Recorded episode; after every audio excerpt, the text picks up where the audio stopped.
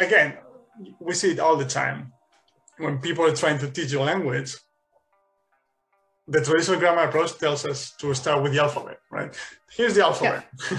like yeah. consciously you learn the alphabet. Yeah. And it's like, I, I'm not sure that's really efficient, to be honest, because it relies on consciously controlling the process again.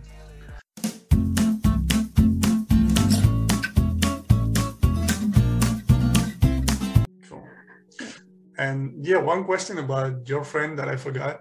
And how did she go about teaching you Korean? I mean, the um, the symbol. Oh, the written, yeah, the written language. I mean, she just went through each.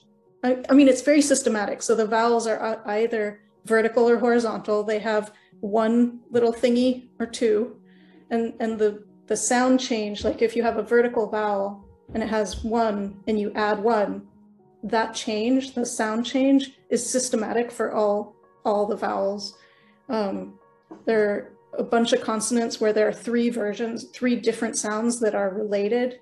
So they'll use the same base consonant and then change it in a very systematic way. So it was just, she just kind of went through mm-hmm. and, and explained it to me. And then we, yeah, I, I could go read the signs. I, of course, only understood them if they were English loan words.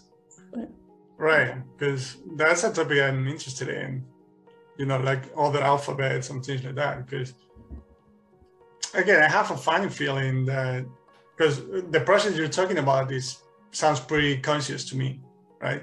Oh, for learning the alphabet, the written language. Oh yeah, yeah totally. Yeah, yeah, yeah. Uh, I I'm, wasn't. I'm not sure about that. well, what, I mean by that is the, the only language I've started with a different alphabet is Russian. Yeah. It's still not that different, right? If you compare it's that different to, enough, yeah. to um, Japanese or Korean or Mandarin. And what I noticed is back to the channel that I talked about, Comprehensible Russian. In one of her videos, when I was starting out, she had a map of Europe and the names of the countries in in Cyrillic, in the Cyrillic alphabet mm. Russian. And I noticed that my brain noticed you know, that France and Finland had the same starting letter. Right. When she when she actually used it, you know, she talked about France. I was like, hmm, so this little circle with a stick, that's right. our F, sort of, right? Yeah. So it's like my brain figured it out without me having to consciously learn the different letters. Because, right. again, we see it all the time when people are trying to teach a language, the traditional grammar approach tells us to start with the alphabet, right? Here's the alphabet. Yeah. like yeah. consciously learn the alphabet. Yeah. And it's like, I, I'm not sure that's really efficient, to be honest, because it relies on consciously controlling the process again. Yeah. And yeah, actually, so oh, go ahead. No, just the final final thought that that's what I did with Russian, and I can yeah. Russian. Yeah. No, I don't understand what what some of the words mean a lot of the time. Yeah. I can read them if that makes sense. Totally. I, I didn't have to consciously, you know, sort of match them. Okay, so this word is this sound, you know, mm. and and this when I mean, you as a native speaker of English, you didn't have that probably, but I still remember when I was, I, I, don't remember how I was, but I was in primary school. I was a small kid.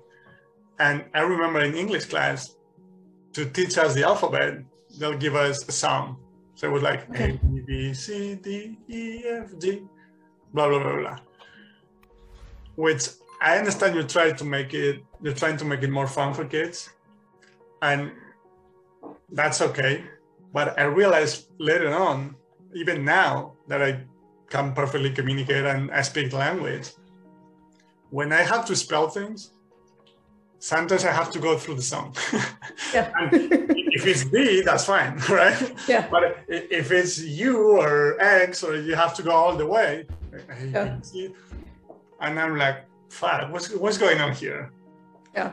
However, when I have to when I have to spell the letter I, for example, because in Spanish it's different, so it can be confusing. Mm. But do you know why I get I right when spelling? Because of words like VIP. Oh, right. Yeah. Uh, it's so common that I, have listened Yeah. so many times that I don't pay attention to I meaning this uh, letter, right? Yeah. But it, it, it comes natural like BI, okay, BIP. So Yeah. as opposed to having to go through the entire alphabet consciously in my mind, you know? Yeah. So, and I'm sure we can find examples of that in every language. That, Yeah. that, you know, like I'm starting to believe that any conscious effort to control the process is actually hurting you. I actually believe the same thing. For for Korean, I wasn't really trying to learn Korean when I was learning the alphabet, so it doesn't really matter. Um, if I do this again with a different language that has a different writing system, I'm not going to learn how to read until I can hear all the sounds crystal clear. Mhm. And by then, it'll be eas- easier if it's a phonetic um, system to just pick it up. Yeah. Yeah. It's the same thing with numbers, actually. People count are trying to say, "Oh, it's uh, seven ninety eight," and they'll be like, "Oh, seven, seven, one, two, three, four, five, six, seven, seven." Mhm. Yeah, it's um, it's really hard if you've learned to the numbers by counting and not through natural interactions and Yeah. things. Yeah, that's, I mean, with English, for example, so you, I think you actually acquire them through things like, I don't know, uh, for, for courses, you use a lot um, 101, right? yeah, like uh, English 101 or economics Right. 101, whatever. So things like that that are used on a daily basis Yeah. or the 50th anniversary of whatever, you know, yep, as opposed to, okay, so 10th, 20th, 30th, you know. yeah, it's just i think it's just an attempt from us adults to consciously control the process again because when when you have that knowledge to sort of rely back on you feel more relaxed but it's hurting you that's the funny yeah. I do think And- it is.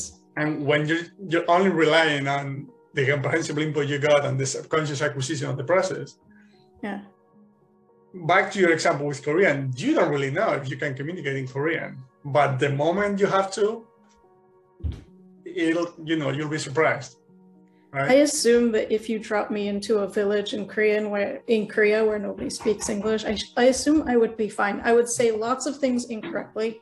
I would have I would not have perfect pronunciation, but I'm sure I could communicate enough to to to get around.